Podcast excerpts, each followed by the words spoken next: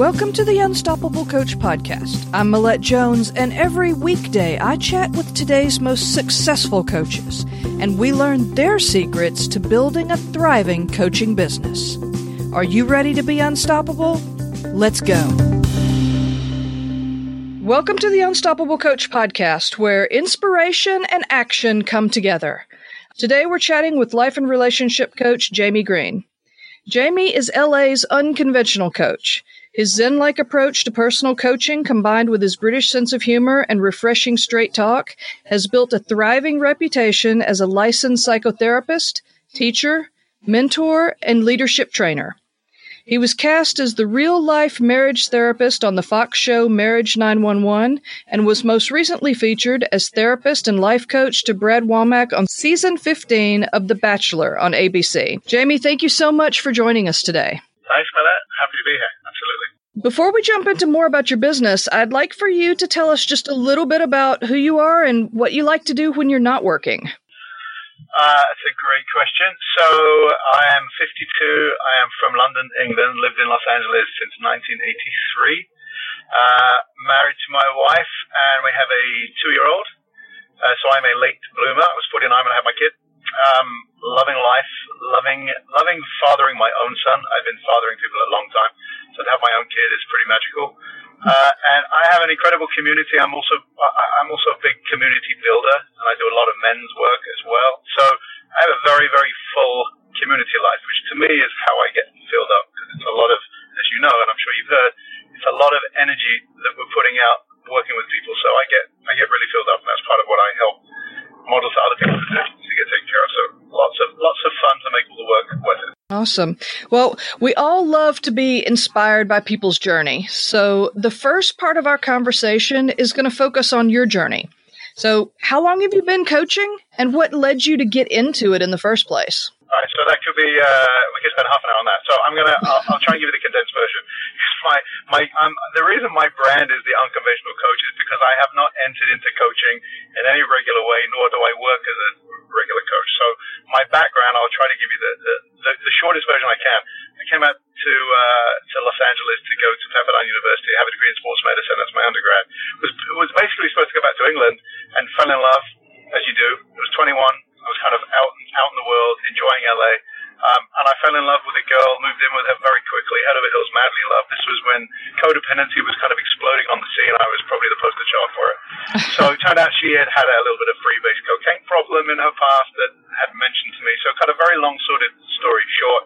Um, she got she went back into rehab, and it was like the rug being pulled out for me. As a very naive, I, I've been to boarding school since I was 11, so I just had no background on this, and it was it was all very new, and it was it was devastating, confusing, uh, very uprooting for me. But as a result of her going to rehab, I kind of entered into the world of codependency and understanding that world and Al-Anon and addiction.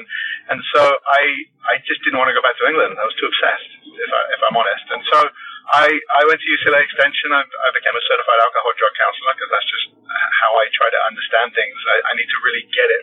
I need to understand kind of the biology, the neurochemistry of it, and then I can accept it.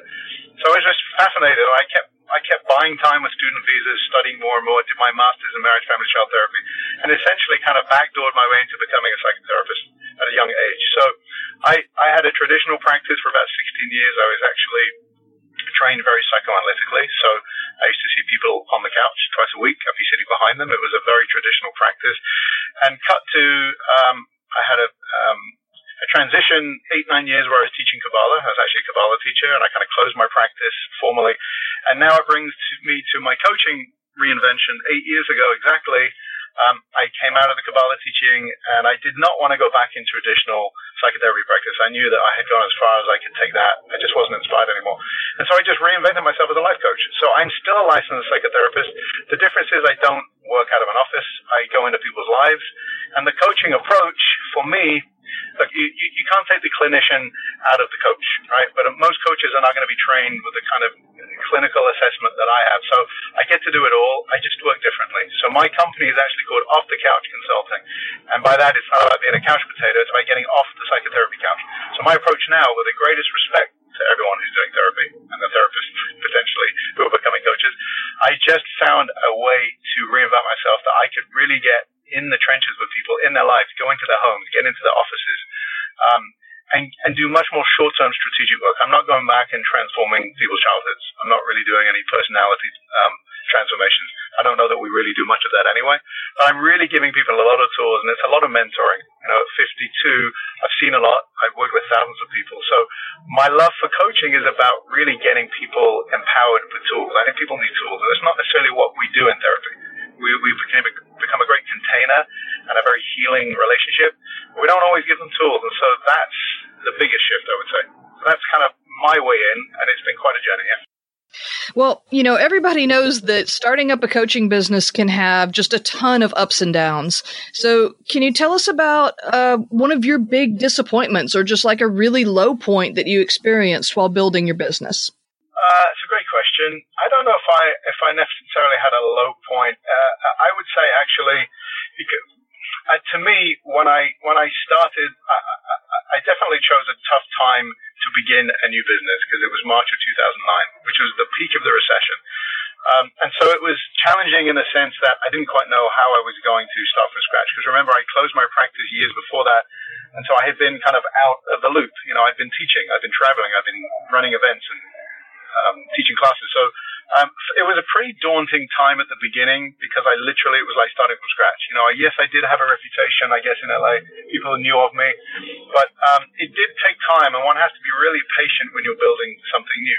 The difference is it, I wasn't starting kind of green as someone with no experience. I had a lot of experience. So it probably took me about six months of really trusting myself with conviction in terms of, um, you keeping the faith and just doing what I know we do well. You have to start one person at a time. And so I would say if I if I speak for coaches who are beginning for the very first time, it really took me five years. When I began my, my psychotherapy practice at the very beginning, that literally took me five years before I had a self-generating practice. So I would just say the tough times are when you've got one or two people you're beginning with and it's hard to get momentum and you have to really trust that gradually, gradually it will build. The other thing that happens is when people find a great coach, they, they kind of want to keep you a secret, which is not what you want, right? You want them to bring the entire right. you.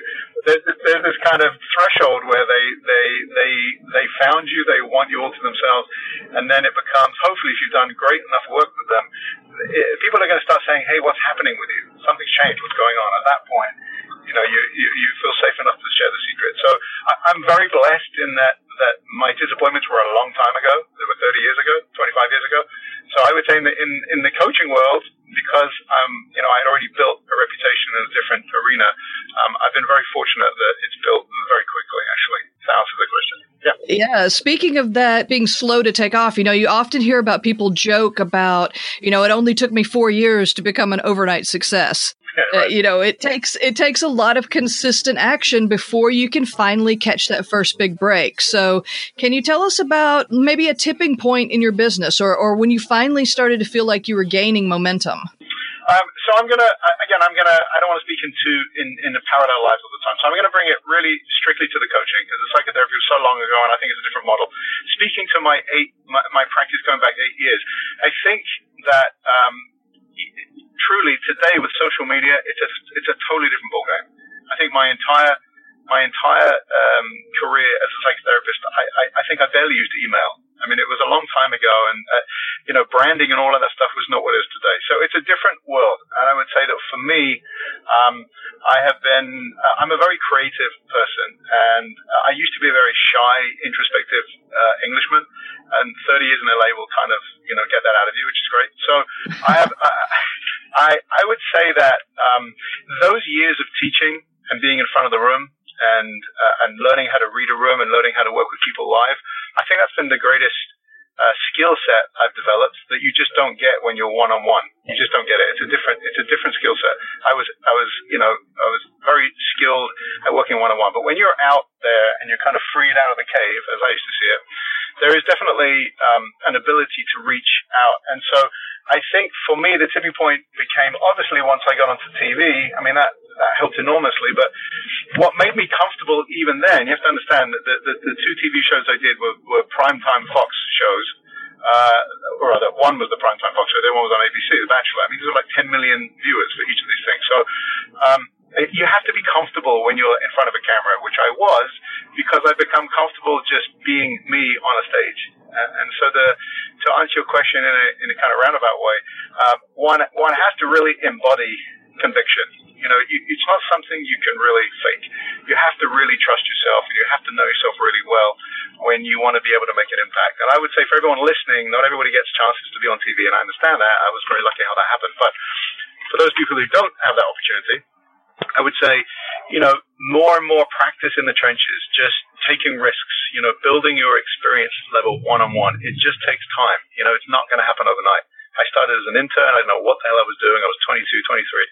Um, it just, it just takes time. And so as, as one becomes confident and and really trusting of what you're doing and and leading by that, people will really listen. They'll trust you. And so, for me, clearly the biggest tipping point was getting on TV, and at that point having a website and getting 600 hits a night, and people looking me up, and um, you know that that did catapult me.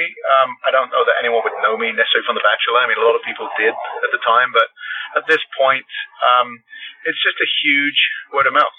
I think the best the best way to to build a business if you do really good work and you touch people's lives, they I promise you will get people to come to you. You don't need to do. I don't do advertising. I don't. I just don't do any of that stuff. I've never mm-hmm. seen much success from it. I think it comes from someone who's personally vetted you, who's been the guinea pig, and if they're the kind of the, the best clients are the ones that enroll all their friends to come see you, and I've been lucky with that. So that that's the way. Those, those people to focus on. Just do great work with who's in front of you, and the rest will come. Great.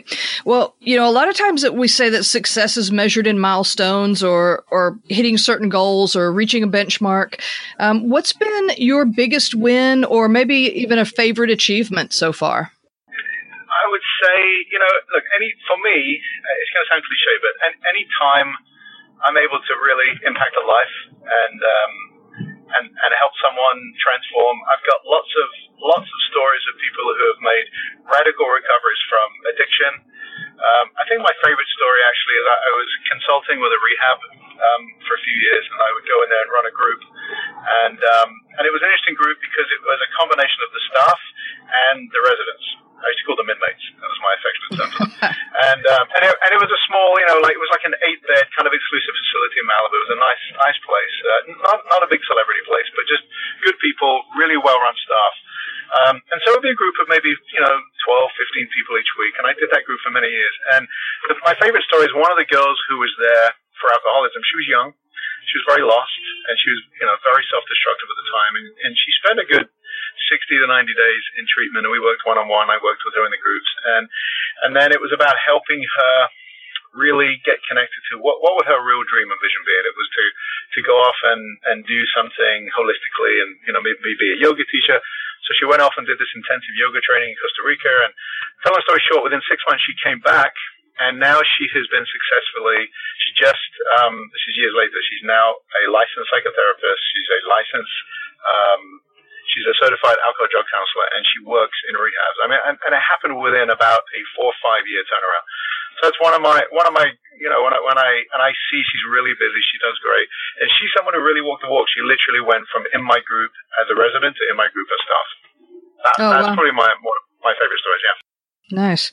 Now, before we move on to the part of the podcast that focuses more on action steps that coaches can take, um, let's talk about the future a little bit. What are you most excited about creating next in your business? So I've done, I've done a few different things. You know, I tried for a couple of years doing an online coaching platform, which uh, which I did for a couple of years. It was a lot of work, and I, I was successful at it, but it's very difficult. I realized that my strength is being in front of the room live. That's really my strength. You know, I did the online thing. It was a struggle because you can't pull people out of their computers. You can't draw them out, which is what my skill is. So what I'm excited about doing after all these years is going back into live events. So my, my plan for the next year or two is to start to create live um, workshop type experiences, um, you know, maybe something intimate with couples and then a, a big training with maybe 400 people, uh, and just start to build my live presentation work, my live workshop work, because that's probably my big, my best skill is being with a, in a room of a lot of people and, and, and helping them come out of themselves and discover it, as well as build community from that. So that's definitely on the horizon for me. It's like going back to my roots. Right, right. Well, that's interesting because most of the coaches that I talk to seem like they're they're more interested in getting their business online. So it's refreshing right. to hear someone say that that offline is really where they get their energy from. Yeah, yeah, no, it's true. And I tried both, and, and, and it's not, you know, it's a different, it's just a different, different. I, I feed off the energy of people. That's really, you know, to me, it's it's less about uh, delivering content, and it's much more about touching lives. It, what I've learned is people forget content; they don't remember it. They just don't. You can, you know, I, I taught for so many years, and week after week, I'd come back and say, "All right, let's review what we talked about last week," and they look at me like nothing ever happened. But what they remember is the moments that really touch them, the examples, the someone breaking down, someone laughing, you know, the the, the human connection they remember, the anecdotes they remember. They don't remember the wisdom and that's okay. That's probably true for me too. Nice. Well, the part of the conversation that we're going to be moving into is the action steps. Um, one thing I really like to stress to coaches is there's a lot of different ways to make a living as a coach, both online and offline. So, how are you generating revenue right now in your coaching business? I would say that uh, you know again, in keeping with my brand of being the unconventional coach, I'm I'm probably a bit lazy around it because I've been lucky that uh, the the kind of the kind of model I'm using, which is short term, get in, get out, give people the tools. You know, I don't let them get stuck in their story. I might see someone twice, I might see someone three times, I might see them for six months. It really depends having come from a model of psychotherapy where I saw people for two, three, four years, it's very refreshing for me to get in, get out. I know what I can do. I know what my limitations are. And so honestly, everything that I do comes purely from word of mouth. I have a constant revolving door of people who are bringing people because I'm, I'm creating an impact to the point that people are saying, what happened to you? That's the greatest, the great, and again, it's taken time. It's taken a lot of experience to get to that place. So I'm, I'm looking back on a 30 year almost career in order to say that. But there's really not a lot else that I do, honestly. I mean, um, I did the Facebook ads, I did the online stuff, I had all sorts of product. I have an app in the App Store. You know, it, it that's not where that's really not for me generating a lot of business. It's it's great because it's actually when people people that work with me when they discover it, they're all over it. My content. I do I do stuff online, but that's really not my business. My my business is is one on one and groups, and I do a lot of group work. I do a lot of workshops, and you know the the live events I'm going to do. So it's really just it, it, it's kind of it's out there happening organically. Again, I'm very blessed, but that's that's the place I think you want to get to. You want to get to that your your own clientele, your own community that you're working with are bringing you people. Right. So, well, you may have actually already answered the next question then. Um, one thing that, that a lot of coaches really want to know is they, everybody really just wants to know how to grow their business. So, yeah. what's your favorite strategy for attracting new clients to your business? And so because because I do a lot of corporate coaching as well, and I work with a lot of CEOs that you know they're my individual clients, but then they bring me into their business because they see that there's benefit in helping me work with their teams and all that kind of stuff. none of that is my specialty. It's just what happens because I I know the guys at the top. I would say this honestly. There, there, there is no substitute. Anyone, anyone who tells you differently is bullshitting. What it comes down to is this. You've got to do your own personal transformation. You have to be a beacon of what it looks like to walk the walk and everything we're talking about. So I, I've had this this guiding kind of mantra that I, I will never ask anyone to do anything sitting in front of me that I'm not willing to do myself, even if it's in the room. If it's really being uncomfortable by confronting something that no one wants to say, if it's a group type setting or it's dealing with a couple, if it's about taking the mask off and getting really real about some of the stuff that, that I've walked through and how I did it, if it's about talking about um, you know, being vulnerable and, and, and I'm talking about it in a way that doesn't burden the client. I'm not talking about, you know, being needy and breaking down about your breakup you just had. I mean, obviously it's going to be appropriate, but I think it's about, you've got to be the example. You've got to be relatable. You've got to be vulnerable. You got to be personable. You got to be intense when they need that. You've got to be passionate. You can't ask people to do anything that you can't do yourself. I, I mentioned I have a two year old. He's mimicking everything I do. Well, that's what my clients have always done. Mm. So you want to make sure that, that, that you want them to mimic the things you're doing. You've got to be an example of success. You've got to be an example of, of, of how to, how to, you know, be intimate in a conversation. You, you got to model to the husbands what it looks like to talk to a woman it more gently that doesn't scare the hell out of them. It's not bullying. It's not intimidating. You got to be able to get the, the alpha male CEOs to get out of that, you know, off their and into a place of being relatable where they're not threatening, etc. So that to me is how you generate business. Forget all of the marketing. All of the marketing is secondary. At the end of the day, you will draw people to you by being an example of what it is they're looking to emulate. Right. So knowing what you know now about building a successful business, what would be one action step that you think coaches should implement this week if they're serious about making a successful business? I, I would say if they're not already, and I don't assume they are, you got to get a really good mentor. You have to have a great mentor. And a mentor is not a marketing mentor. I mean, that might be helpful, uh, no doubt. I'm talking about someone who's going to kick your ass, who's going to push you to get uncomfortable, who's going to help you reach into the parts of you that you maybe have never accessed. And by doing so, I promise you, you will then be able to model to your clients how to do it. And that's what's going to touch them. So get a mentor, get someone who's going to push you, get someone who's going to make it uncomfortable for you. A mentor needs to be someone who walks the walk, who's successful they have to be successful in their business that you relate to. They have to be successful in their relationships. You want to make sure they're happy and fulfilled. You want to make sure they're living with higher purpose. All these kinds of things are what people are looking for. And if you just rely on marketing and tweeting, I'm telling you, it will it will never build and grow your business. It'll be like Emperor's New Clothes. If you're not doing your work, it will show up, and they will eventually start to know it, and they will start referring people to you. You'll have a reputation of not being able to be authentic. So don't believe the hype. The online is going to be the way to go because it isn't. It, you still got to be able to be the, the human connection is what is going to is going to expand your business and bring people to you no matter what. So get a mentor. Um, have someone who can who can guide you in the personal transformation, not just the business part of it. You need both. Awesome. This has been so good. I mean, I've learned so much from you. Um, I want to finish things up with the final five rapid fire questions. So, what's okay? Great. What's one habit or skill that's helped you to become unstoppable? Um, you got to risk. I, I, call it risk your relationships. You got to be willing to, to say the thing that no one in the room has the balls to say, and you got to say it from the heart.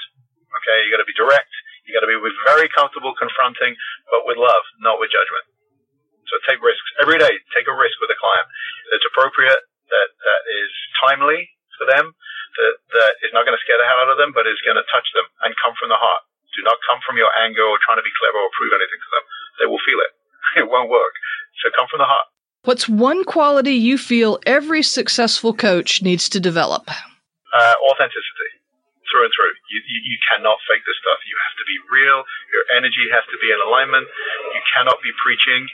You cannot be asking uh, your clients to do anything that you would do first at the front of the line. So authenticity.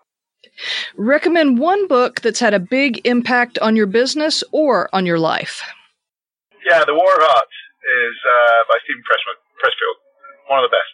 Absolutely brilliant. A really, really, really inspiring little book with uh, teaches a lot about the concept of resistance, which for me as a recovering psychotherapist, I like to refer myself as, uh, or reformed psychotherapist, it's great. Resistance is a really, really important something. It's something that coaches are not trained in. Therapists are for sure trained in it. And it's about why those people that you're working with seem to, you know, kind of avoid going into the areas you want to guide them, or why they're not even showing up, or why they're quitting, and all that kind of stuff. But he does it in a really creative, fun way. So it's called the uh, the War of Art.